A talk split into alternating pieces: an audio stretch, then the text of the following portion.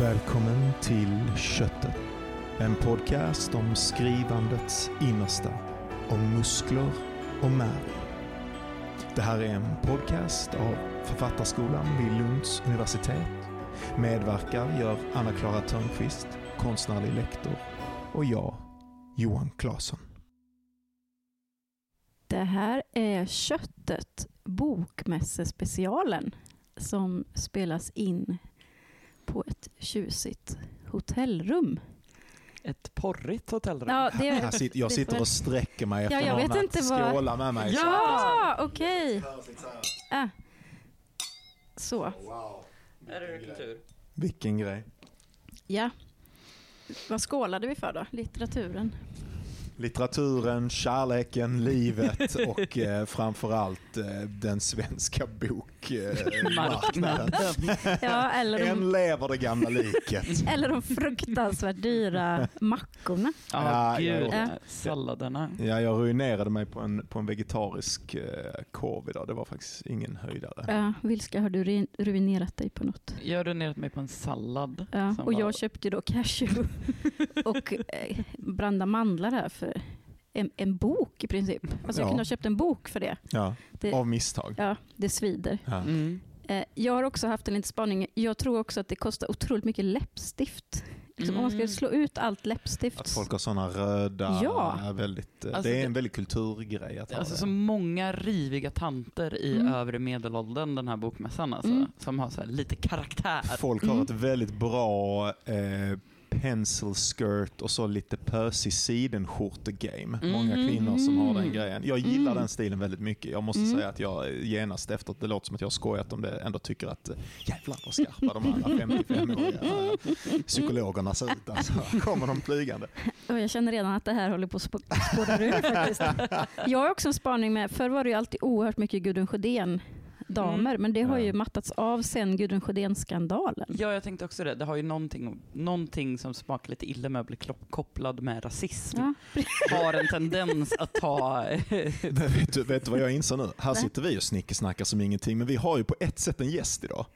Som inte Ja, alltid det är med i har vi! Som inte alltid är Oj! med i podden. Det har du helt rätt Vi, är, vi, vi befinner oss i en gemenskap som är så väldigt trygg för Ja. oss att det är Mm. lätt att glömma bort vad vi håller på med. Mm, Den heliga Korten treenigheten. på bordet, eh, något glas eh, vin in, jag och Anna-Klara också. Så, att, Ja. ja. Ja. så det, det hjälper ju. Men vi är här med eh, min före detta praktikantkollega, min nuvarande mycket goda vän, din eh, nuvarande mycket goda vän Anna-Klara, eh, Vilska Lindgren. Woo! Jag är så jävla likeable. Ja, det är du. Men du är ju också, det är ju faktiskt så att vi tre är kollegor nu kan man säga. Ja. För att du, vi har ju fått projektpengar både för podden och för vår scen. Mm. Det har vi inte pratat om så mycket på Nej, köttet. Det har vi inte. Precis, Författarskolan har en scen i Mm. Lund.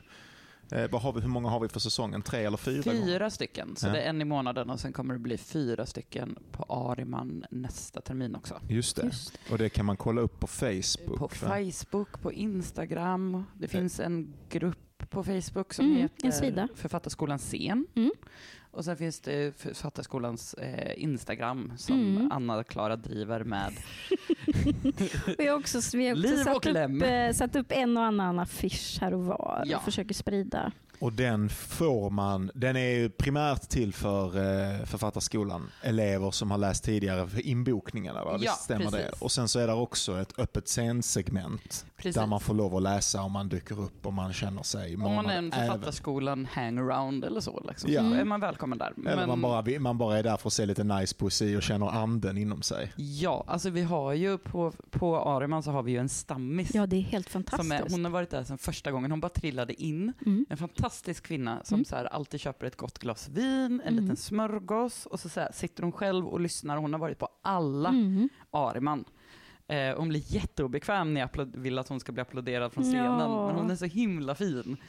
Ehm, så ja, man, kan, man får jättegärna eh, komma dit och hoppa upp på scenen under den öppna scenen som alltid sker i slutet av kvällen. Mm. Och då behöver man inte läsa kopplat till kvällens tema eller så. Det är lite det som är tanken. Just det. Och det är jättefint egentligen. Jag vet ju inte om vi hade... Det är en händelse som ser ut som en tanke, som man brukar säga. Att vi pratar lite om eh, scenen och har dig som liksom lite gäst, bonusgäst här eftersom bokmässan handlar ju väldigt mycket om liksom den publika sidan av Mm. att skriva och för, vara författare. Vad har, ni, har ni, vad har det väckt för tankar? Vi har ju gått runt här på golvet lite olika, lite tillsammans, lite var på varsitt håll. Alltså min första, det pratade vi om innan, att eh, jag såg författare som var där med eh, hybridförlag och marknadsförde sina egna böcker i form av att de hade någon så här, det var så här barnboksförlag, hade någon liten lustig hatt på sig. Mm. En sticke där det stod jag är författare och så stod de höll upp sina böcker och jag blev så ledsen av det här. Mm. Så jag, så här, jag lä- lägger ingen värdering i hybridförlag i sig, det är en helt annan debatt, men det att ha jobbat så hårt med ett hantverk Mm. och sen behöva stå och vara sin egen reklampelare i form av att nästan vara en sån gubbe utanför så här bilförsäljningsaffärer som så blåser med armarna Mm. i vinden. Liksom. Mm. Eh, det tyckte jag var jätteintressant och jättesorgligt och jag tyckte så himla synd om de författarna. Mm. För att jag tänker att bli publicerad, det är ju som att man får ett så här, tack så mycket, nu tar vi över. Tack Mm. för ditt hårda arbete. Mm. Liksom. Ehm, så det har jag tänkt mycket på, att det är mycket så här, sälja sig själv. det Mm. vi- Det är väldigt brett också. Det är liksom från de stora, i år är det kanske inte så stora internationella namn som de brukade ha förra året. Men det är är för att liksom Jonas Hassan Khemiri i år. Ja. Och han är med överallt. Och han Ja. bor faktiskt i New York nu. Jag trodde du skulle säga eh, I just wanna be cool. De är ju på framsidan av eh, Mästtidningen. Men ja, Johan, vad, vad, vad, vad har du för spaningar? Vad har du tänkt? Du sa ju faktiskt att du blir lite låg av mässan. Ja, men det blir ja, men det är ju någonting...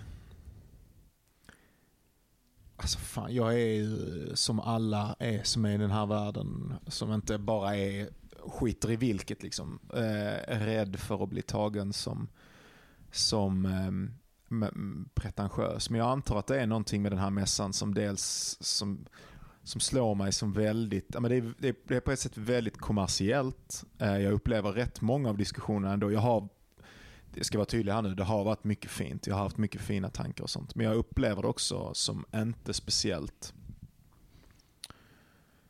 det känns som att folk är, alltså att det är lite därför att synas och därför att bara deras böcker ska hamna i folks medvetanden och sånt där. Jag upplever inte att det finns ett äkta intellektuellt samtal på många utan det är ganska, det, det hålls på en, på en, på en ganska eh, enkel nivå och eh, jag upplever också liksom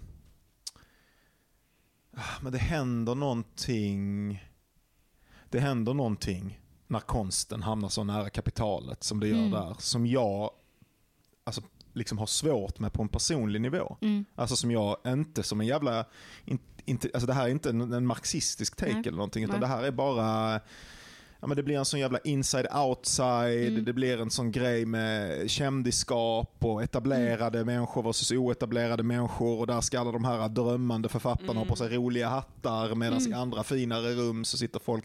Och det känns ganska långt borta från det som liksom jag tycker att jag rör mig kretsmässigt i vanliga fall, vilket är Mm. folk som rör sig under jorden, som brinner för litteratur på ett sätt som inte har blivit cyniskt Mm. genom sin exponering för det, för det industriella, liksom. eller inte industriella utan det för, eh, vad fan säger man? Ja, men för, Kommersiella. för det kommersiella, det marknadsmässiga etc. etc. Liksom. Men det är så kul att du säger det, för jag tänk, det tänkte jag på, för jag, jag var ju där igår och sen var jag tvungen att ta paus idag och har bara så här legat hemma och eh, segat i en säng hela dagen för att det blev för mycket intryck för mig. Men det här med, som du pratar om med kändisskap och så, att alla går runt med sina seminariekort runt halsen som någon form av så boskap. Mm. Och så är det så här, där det vanliga seminariekortet så finns det Mm. guldkortet och sen finns det de som har fått namnbrickor. Mm. Och det är hotshotsen. Liksom. Det är de som medverkar. Precis. Mm. Och att de vet man ju. Och sen har man liksom press och alla går runt med det här utanpå sig. Mm. Och därmed också så gissar jag att samtalen förs på olika sätt. Beroende på Mm. vilken liksom skylt du går runt med på hal- runt halsen. Mm. Det tänkte jag på jättemycket Ja. igår. Mm. Det är något väldigt, eh, du är ibland ännu mer det än jag, men till och med jag blir liksom känslig för eh, lite för olika klassfrågor och sådana Mm, grejer. Att man, känner, mm. man känner av det på ett sätt.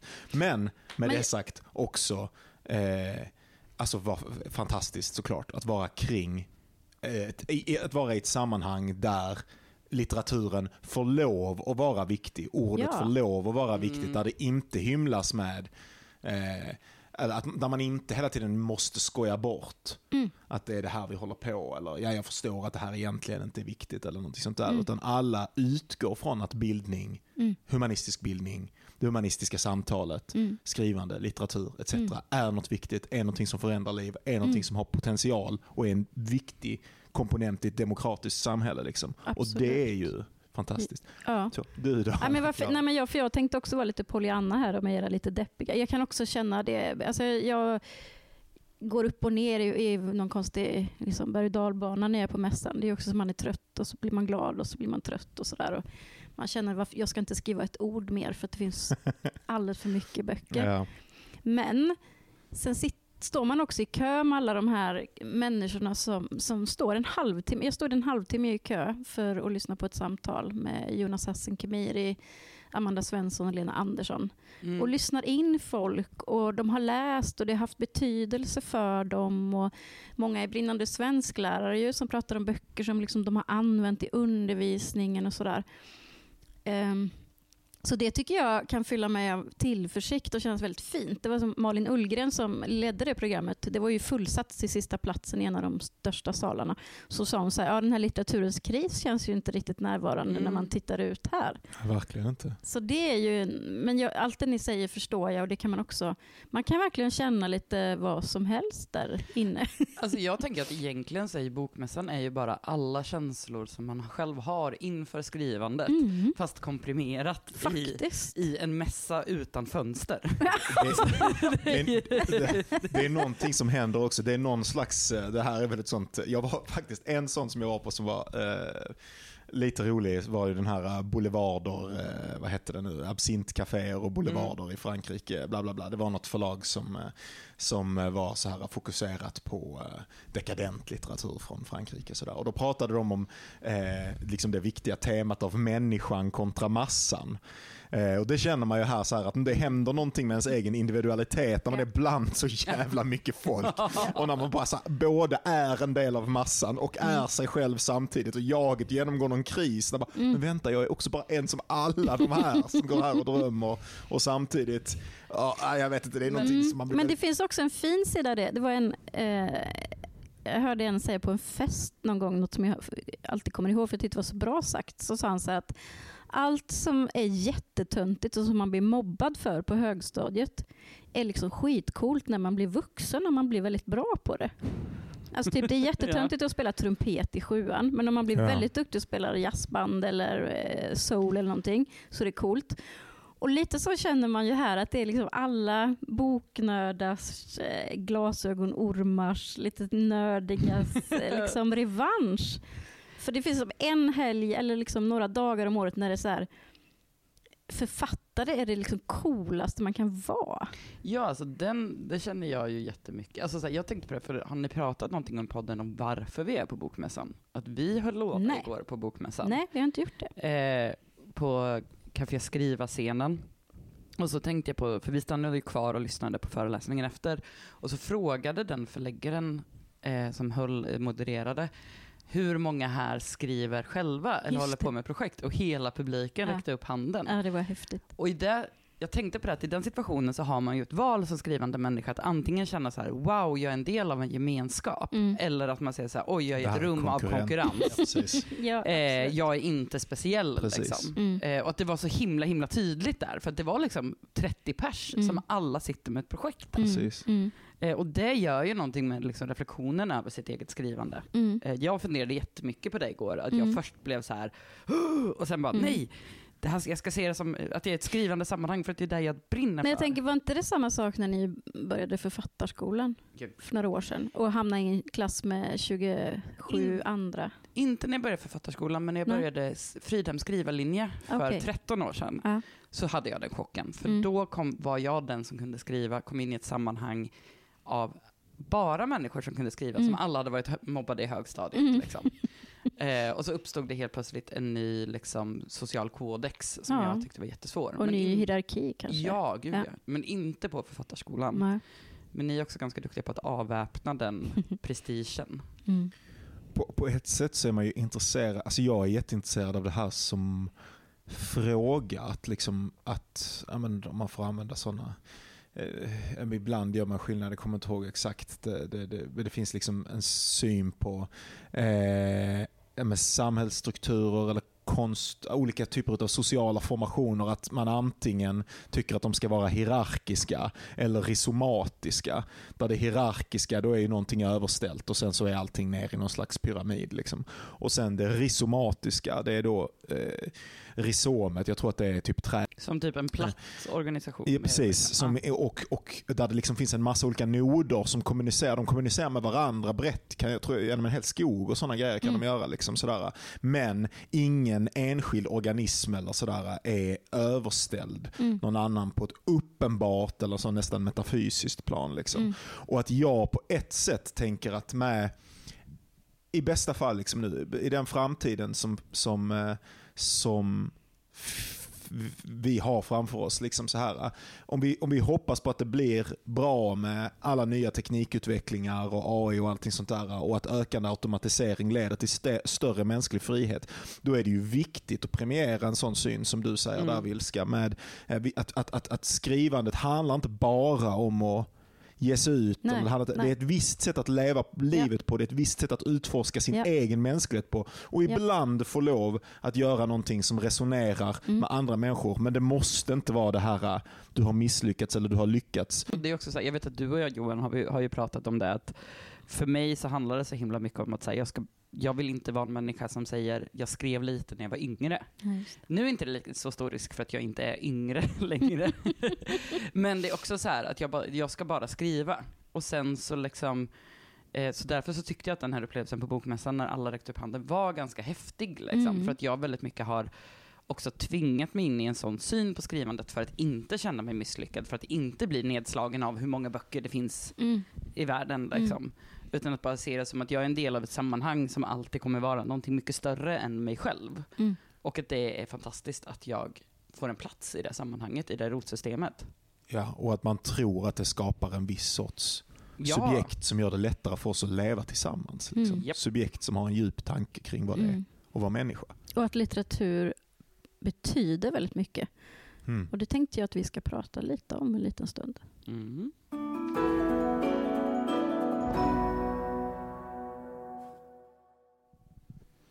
Vi tänkte, eftersom det är bokmässa, då eh, en stor eh, hyllning till litteraturen och läsandet. Vi pratar ju för det mesta om skrivandet här i podden, men skrivande och läsande hör ju väldigt intimt ihop. Eh, och dels hade vi Martin här förra avsnittet, Martin Cathcart Fredén, som pratade, han sa då att han brukade fråga sina studenter i creative writing om de tänkte sig sin bok eller sin kommande bok i mitten, vilka böcker skulle stå på varsin sida om den. Liksom. Vad är viktiga böcker? Och Sen var jag på det här seminariet då, där jag stod i över en halvtimme med kulturdamer eh, och trängdes. Eh, en, en författarstudent till oss hade en spaning att det berodde på Jonas Hassan Kimiris eh, inflytande på kulturdamer i medelåldern. Men det låter ju osagt. Eh, men temat för det seminariet var ju också den, liksom, den viktigaste boken för dem när de skrev. Och det, då kom ju såklart fram till att de inte kunde säga en. Utan det blev ett ganska slingrande och fint samtal kring vad de hade läst och vad det betydde och sådär. Det var ju då Jonas Hassan Khemiri, Amanda Svensson och Lena Andersson, så det blev väldigt olika texter också, väldigt olika böcker som hade influerat dem. Så jag tänkte att vi skulle ha det som en sån liten bokmässespecialsamtal här vi tre. Mm. Vilka böcker som är viktiga. Vill du börja Vilska? Kan vi göra det? Vi gör det till och med i, i relation till det vi skriver själva. Ja, det mm. tänker jag. Mm. Absolut. Alltså den frågan är ju så svår. Jag brukar svara så här, vilka är dina viktigaste författare? Så brukar det vara John Ajvide Lindqvist och Jonas Hassan Khemiri. Ah, du var inte där, du missade Nej, honom. jag missade det. Mm. Men jag tänker att jag ska försöka ta mig dit imorgon. Mm. Och det är John Ajvide Lindqvist för hur han bygger karaktärer och Jonas Hassan Khemiri för att han, hur han bygger sitt språk och för att han har hittat en formel. Liksom. Mm. Och det fascinerar mig jättemycket och jag vill förstå. Men kan du inte, förlåt, men jag blir så nyfiken. En formel, kan du inte utveckla det lite? Ja, men att han, han har liksom plockat isär språket och sen så har han satt ihop det på ett sätt eh, som är liksom så här, han har väldigt ofta ett du-tilltal i sina Mm. böcker, Mm. vilket i sig är ganska så här, det är inte nyskapande, men han använder det så idogt att det blir liksom någonting som han återskapar i sitt skrivande. Mm. Han jobbar jättemycket med vad är sanning, vad är en berättelse, och det fascinerar mig jätte- jättemycket. Eh, och också så här, ja men ett öga rött eller Montecore, att han liksom jobbar med språkuppbyggnad med, när du har svenska som andraspråk. Och jag har en bakgrund i SFI och tycker Mm. det är jätteintressant hur en lärandeprocess går till. Eh, sån spaning jag gjorde när jag jobbade som det var att alla eleverna lärde sig grundord och sen satte de inte framför. Så när man frågade hur de mådde så mådde de kaos eller inte kaos. Mm. Och jag tycker det är så otroligt vackert. Mm. Ehm, men samtidigt så är det så här, det är mitt standardsvar, men sen finns det en bok som jag jättegärna skulle vilja sätta bredvid och det är en bok som heter Avig av Harald Rosenlöf Eng, som är en Mhm. dansk författare som jag läste någon gång så här tidiga 20, som handlar om ett gäng eh, vanskapta karaktärer som lever i någon form av så här perfekt framtid, alltså någon form av så här dystopi. Och de lever inuti en diskokula i ett köpcentrum. Eh, och jag är väldigt förtjust i platser som man inte kan lämna. Jag, och där de bor, liksom, hela, så här, uts- hela romanen utspelar sig på det här köpcentrumet och inuti den här diskokulan Oj. och hur de utvecklar relationer sinsemellan och försöker hålla, förhålla sig till verkligheten. Mm. Så den tror jag. Och sen så faktiskt en som jag läste väldigt nyligen som är Hunting of Hill House av Charlie, eh, Charlie Jackson. Mm. Som också har skrivit Just det, som blev tv-serie Precis. Mm. löst baserad. och som Okej. också har skrivit Vi har alltid bott på slottet som en så här, Mm. Just det, megaklassiker. ja. Eh, och hon jobbar jättemycket med eh, den opolitliga berättaren. Mm. Och det tycker jag är jättespännande. Mm. Att man inte, som läsare inte vet om samtalen verkligen äger rum, Nej. som de gör, om, de, om det upplevs så som huvudkaraktären. Och så, där finns det också ett övernaturligt element som gör Mm. det ännu mer liksom, Mm. intressant. Så de två skulle jag nog sätta. Mm. Avig och Hunting of Hill House. Mm. Vill du säga hur de liksom kommer samman eller hur de, hur, hur talar de eller hur agerar de eller hur gör de någonting i din skrivhandling? Eh, avig skulle jag säga för att när jag läste den, den var så otroligt flippad och jag vill tro att den fortfarande håller litterärt. Mm. det är ändå några år sedan jag läste den. Och att jag på något sätt insåg att jag kan skriva precis vad som helst. Jag kan Mm. liksom, så länge jag eh, så här, knådar texten i mig och liksom hittar vad som är tonen så kan jag skriva precis vad som helst. Jag kan skriva om ett gäng missfoster i en diskokula i en Mm. dystopisk framtid. Eh, och eh, Hunting of Hill House så är det just det här med den opolitliga berättaren och hur, liksom vad, den handlar så mycket om att de sitter och berättar historier för varandra och liksom skapar sig själva på nytt varje kväll. Mm. Och blir liksom mer och mer eh, utsvävande liksom. Mm. Eh, och det är ju också någonting som fascinerar mig så mycket i skrivprocessen, är vad är en historia och att jag ser historieberättandet som den enda fullkomliga makten vi har som människor. Liksom. Mm. Det är en makt som man aldrig kan ta ifrån mig. Eh, så länge det inte sysslas med censur. Men, Men det är spännande för att eh, i det här samtalet så sa Jonas Hassan Khemiri just någonting om att han tyckte att liksom, böcker som stannar hos honom, det var liksom om man tänker så här, det här är en roman och så går man i en lång ko- korridor som heter roman och sen så öppnar någon en dörr till vänster och säger titta här, här är också roman. mm. Det är lite det du säger om den här Avig också. Mm. Att oj, vad man kan, det här kan man göra. Ja, det, det är sanslöst varenda gång man kommer till en sån Ja. upptäckt. Liksom så här att formen är inte gjord. Nej, Ja, Alltså d- fortfarande år Ja. 2023. Nej, det är helt ofattbart så ju. många hundra år in i, Ja. eh, i romanens, om man Ja. tänker sig Don Quijote, eller man kan till och med tänka sig en Rida-roman eller någonting sånt där som något startskott, så är Mm. den fortfarande inte uttömd. Nej. Liksom. Och kanske är outtömbar. Mm. Tecknets outtömbarhet, Mm. det är ganska makalöst. Mm. Och att jag tror att jag någonstans landade i att skrivande är ju fantasi, Mm. när jag läste den. Mm. Någonstans. Mm. Att det är, där, det är ju bara sagor. Mm. Fast sen omvandlar vi det i olika former och att Mm. det är okej. liksom. Mm. Jag tror att jag innan dess var mitt skrivande kanske mer förankrat i min faktiska person eller lite så här, skriv där du vet tanken på något sätt. Har det Så. gjort något för ditt språk? Ja, det har det. Ehm, kanske att jag vågar eh, använda mig av ett språk som inte är mitt naturliga i mitt skrivande alltid. och det är väldigt roligt. Ehm, och att, men där tror jag faktiskt att så här, Kemiri har haft mer påverkan. Mm. Eh, där att så här, Mm. leka med språket, att Mm. se språket som en, som en så här, eh, kemisk sats. Man Mm. bara, vad händer om jag tillför det här och sen Mm. det här och så puff, och så liksom. Mm. Underbart. Johan, Du, jaha, det var jag, det var jag nästa. Du tänkte lämna jag över tänkte till mig skulle nu. kasta bollen till dig. ska jag, du, vill tänka, du vill ha lite längre betänketid? Nej, jag ville bara höra vad du har att säga. Ja. ehm. jag, jag ställde frågan, jag borde ju tänkt ut det, men alltså ett givet svar och det kommer ni känna igen, men det är ju Gösta Berlings saga av Selma. Lagerlöf. Vem är det? Kan du bara och dra det en är, snabb liksom, eh, det är faktiskt också med viss eh, så här genans och lite så här, alltså jag, jag har bara fått ge efter liksom. Ja, men man, måste, man är ju den. Alltså, Ja, man, man måste Nej, ju men jag hade inte velat att det var så, men det är bara så det är. Och, Varför då? Jag tycker det är alltså, kanske den bästa svenska boken. Det är ju en tråkig take, men jag tycker typ det. Jo, men det är ju hela den här påbyggnaden att jag kommer från Värmland. Jag vet inte, det känns ja, bara okej. så. Du är så stolt över att komma från Värmland och ha Värmlands Mm. urskogar i Nej, dig. men, men den, är den är ju så otroligt häftig, för jag läser ju den, det vet ju ni, för att ni har ju blivit utsatta för den, Mm. med studenter. Och då brukar jag faktiskt läsa om den själv. Eh, och då tänker jag så här, men det här håller, nej men kära någon, nu har den tappat sitt liksom. Nu, jag kommer inte kunna, den här kommer inte ta mig nu igen liksom.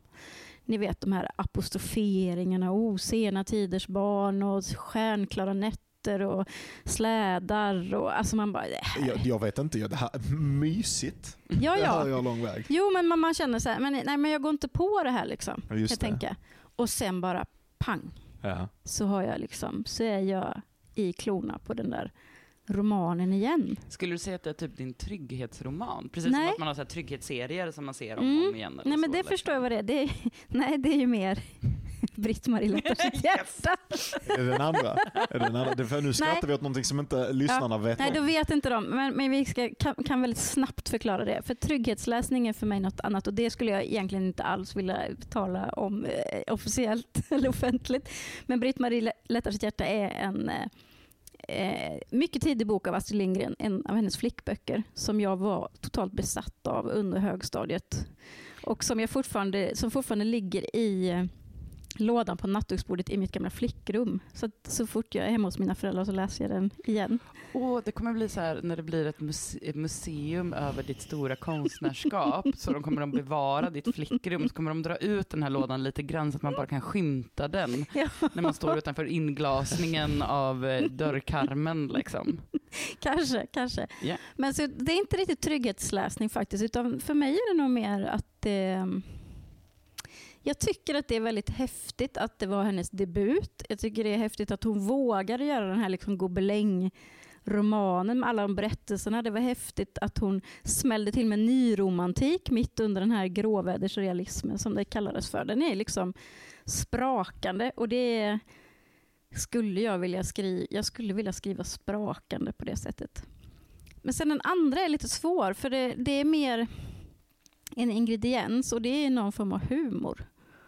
Som jag alltså skulle vilja ställa, och då sitter jag och försöker tänka ut någon bok som jag tycker är väldigt rolig. Men Därför att humor förekommer tillsammans med någonting sprakande i ditt eget skrivande. ja, det skulle jag säga. Mm. Ja, det tycker jag också som har Ja. läst det. Mm. Och att det, Vad är, den, vad är den roligaste boken då? Eller om det är någonting sånt? Om det någon sån? ja, jag skulle nog säga Ellen Loos Fakta om Finland faktiskt. Just det. Jag tänkte precis säga att rolig, jag har nog sällan upplevt roliga böcker. Nej, det finns inte så många och min spaning där är att det är faktiskt ganska svårt. Mm. Jag tror det är det svåraste som finns. Mm. Alltså det finns ju passager som Mm. man kan så här skratta till åt, men Mm. en rolig bok. Nej, och sen får Jag det har också... läst böcker som jag har skrattat åt så att jag nästan grät. Alltså. Ja, men det Och får ju jag också skäms vara för att säga vilken roligt det är på... det här för att det, jag Nej. är så killstämplad så det finns inte. Okej. Ja, ska jag Fröjde, säga. Fröjde. Ja.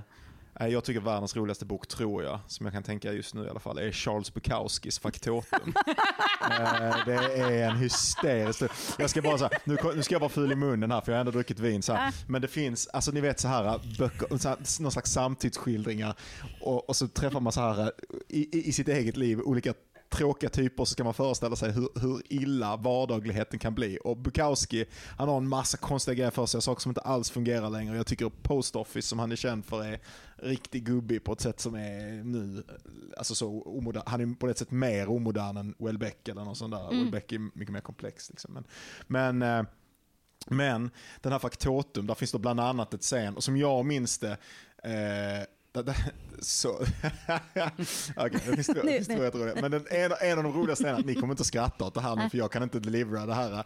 Eh, för det är ju hans, hans stil som är så jävla rolig. Men en av grejerna som jag alltid nämner som att jag tycker är en av de roligaste så här, bara konceptuella idéerna, det är att han huvud, boken handlar ju om hu, en huvudkaraktär som jag inte minns vad han heter, som liksom reser rundor i, i USA på någon slags evig roadtrip och bara blir sparkad eller lämnar olika jobb och han bara tar nya jobb. Så det är liksom som en roadtrip genom skitjobben i USA. Liksom. Mm, så här, mm. Rolig arbetar roman men, inte, Mm. men om någon som bara får sparken hela tiden. Liksom. Och då, då jobbar han ett nattjobb tillsammans med någon som, som, eh, som bara, eh, så här minns jag det var, som bara berättar hela tiden om hur mycket han knullar sin fru. Alltså, och jag tycker att det är den roligaste tanken i världen, att sitta där på natten till såhär, oh du skulle, och det skrivas också så att han liksom, du skulle ha sett igår alltså, frugan alltså. Alltså jag tycker det är så fucking roligt. Jag kommer Men är hans avsikt att vara rolig också tror du? Bukowskis, Ja. han är alltid, hans avsikt är alltid att vara Ja. rolig tror jag. Men jag, vill- vi ska snart komma in på... Du- ska ha din andra bok också. Ja, men jag kommer inte på... Men jag vill bara liksom säga, säga en sista nyansering av det. För jag tänker att det som är extra svårt, alltså det är inte så himla svårt att vara lite så här flåsigt kul eller lite buskigt som ni brukar säga till mig och sådär.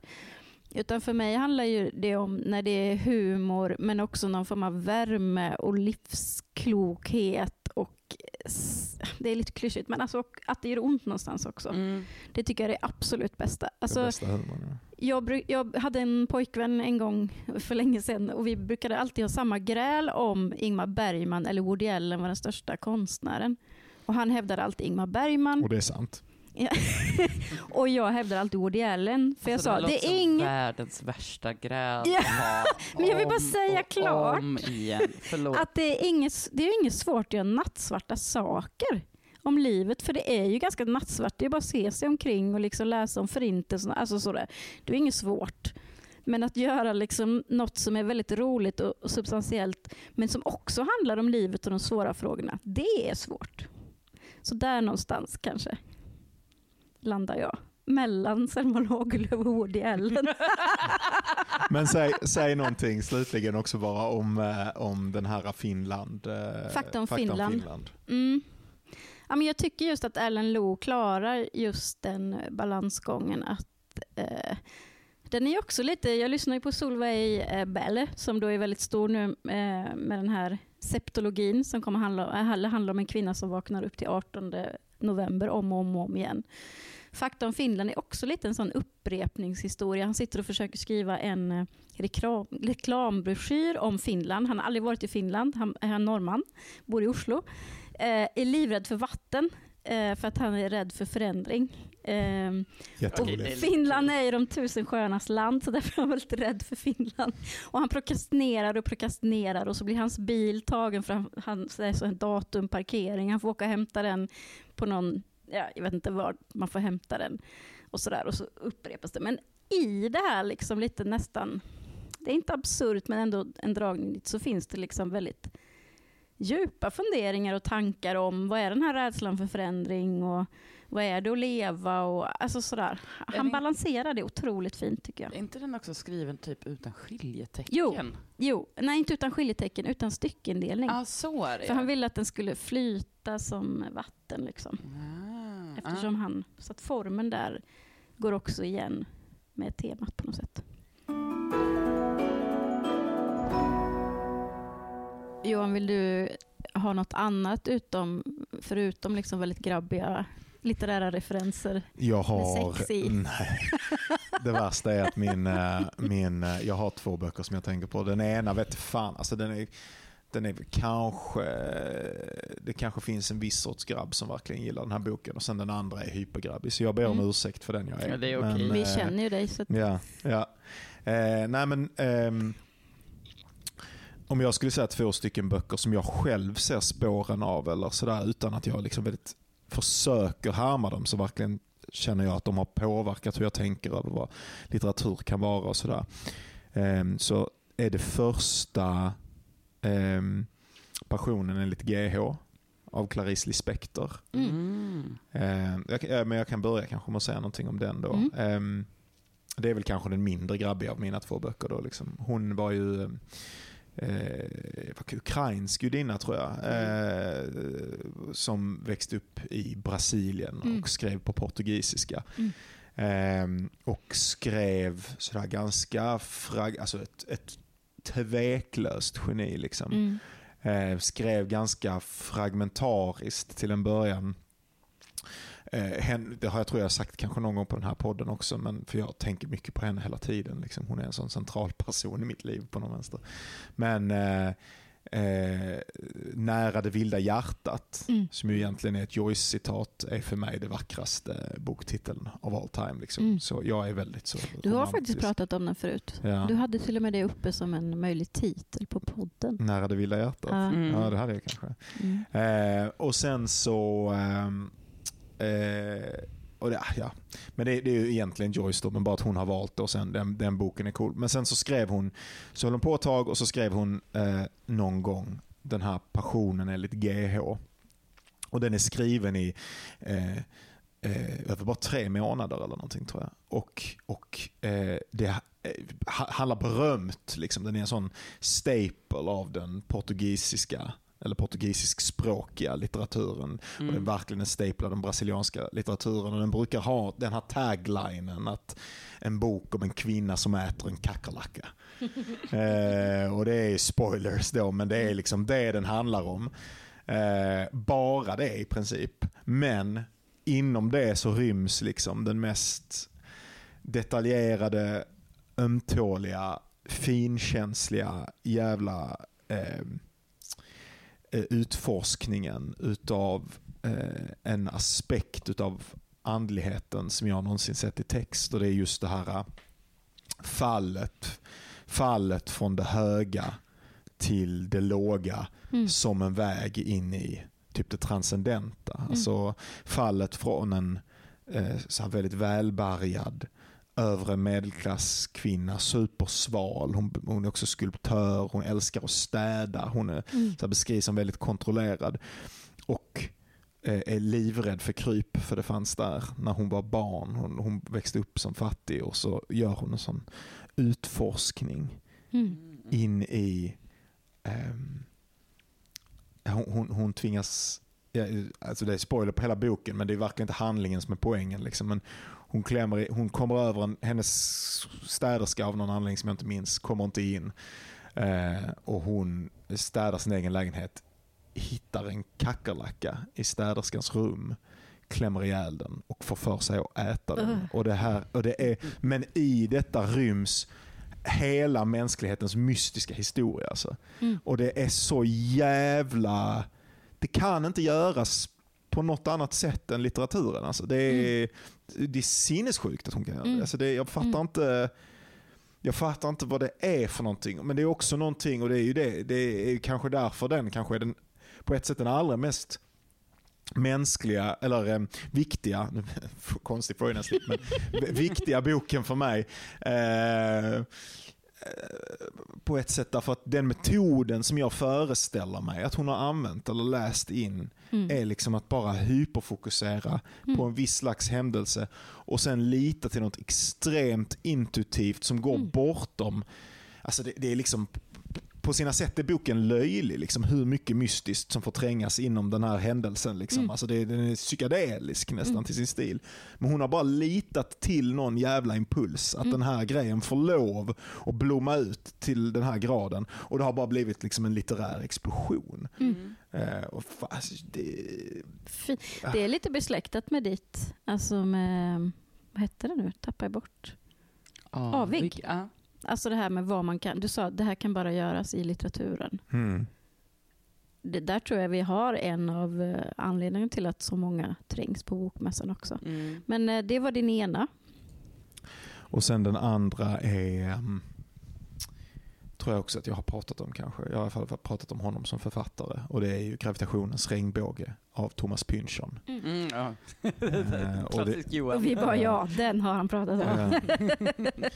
Och det är för mig eh, den mest makal, alltså som ett romanbygge. Om vi då Mm. ska prata mer om hon, om, om Clarice Spector gör en meditation med romanen eller texten som sin, som det är det som den har fångats i liksom. Mm. Så är Thomas Pynchon en romanförfattare Mm. som gör allt som någonsin gjorts inom romanens ramar. Mm. Fast på ett helt galet, vansinnigt sätt. Liksom. Mm. Eh, där han blandar, eh, men jag tycker han är en föregångare till Simpsons och South Park och sånt. Det är liksom sån här jävla kabaréstämning, humoristisk, vansinnig. Han blandar det med historieskrivande, blandar det med, med ehm, eh, ja men vad fan, vad ska man säga, Bla- bl- bl- blandar det med någon slags andligt utforskande, blandar det med någon slags försök att förklara mänsklighetens historia under de senaste 150 åren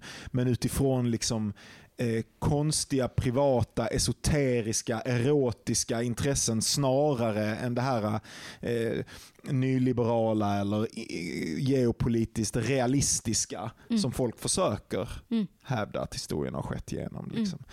Eh, och, och Det är bara vansinnigt och det är kul och det är äckligt och det är vulgärt och det är kabaré och det är alltså djupsinnigt på ett sätt. Det finns, det finns en scen i Gravitationens regnbåge som är liksom så här Eh, eller, eh, eller, eh, eller ett segment som, som om, om någon vill kolla upp det, jag vet inte hur man skulle göra det, men det är något av det vackraste som har skrivits som handlar om, om ehm, alla, det är jultid i London under V2-bombningarna. Alltså när Mhm. slutet av andra världskriget så började tyskarna beskjuta London med bomber som färdades snabbare än ljudet. Så det, man levde liksom i ett sånt Mhm. kaostillstånd. Man kunde dö utan att veta att Mm, missilen mm. hade skickats. Liksom. Mm. Och det där sköts slumpmässigt. De kunde inte riktigt sikta dem så de bara föll sådär över staden. Liksom. Mm. Så, så, så det gör ju någonting med hur man tänker på Mm. på vad det är att vara människa och här, Mm. när som helst kan man dö. Så, och så finns det en scen, eh, och det, det, han skriver också väldigt mycket så om industrins framväxt under den här tiden. Och Det finns en scen där det är alla barnen typ i London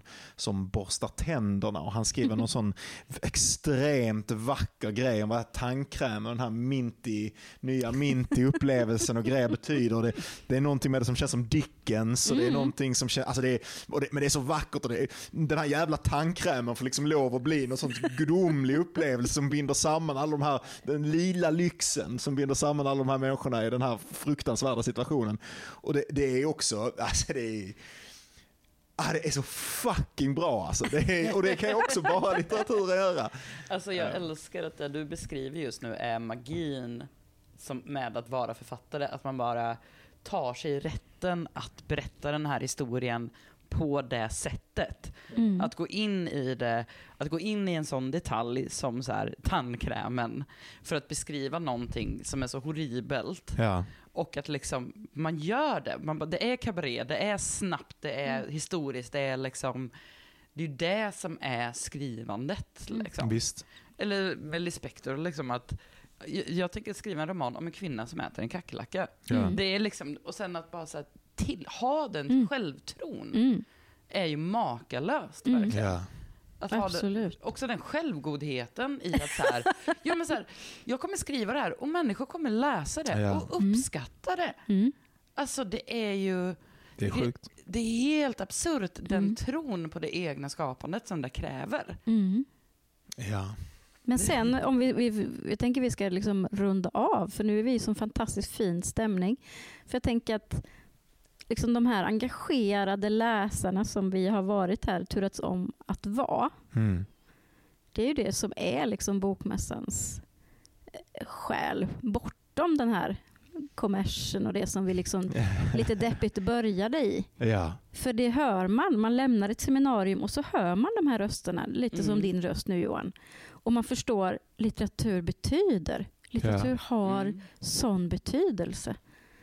Ja, det är som ett konstigt, det är som att meningen är nästan som, Alltså, det, det, är som att det är någonting i den här kommersen som försöker invadera in på vad de här böckerna är. Mm. Men den här meningen tränger upp nästan som ett virus Ja. eller någonting. Att man säger, Ja. det, är, det är som att man har gjort sitt bästa för att uttömma den här äh, jävla aktiviteten och göra det bara till marknadsföring och göra det bara till namn och göra det till försäljning och göra det till att man ska sitta där mellan ett par. Men så hör man de här Mm. strömmarna av genuint Mm. intresse som ändå Mm. går mellan människorna. Det är ju ändå hoppfullt. Det är ju därför skrivande är magi. Ja, Ja. Mm. Det var ju ett, det, det var ett slutord där. kan det vara. Tack så jättemycket Tack. Vilska för att du kom och pratade med Tack oss här. Vilska. Tack, tack. Och tack till dig Ja, Anna-Klara. tack Johan. och tack till alla som lyssnar. tack, tack.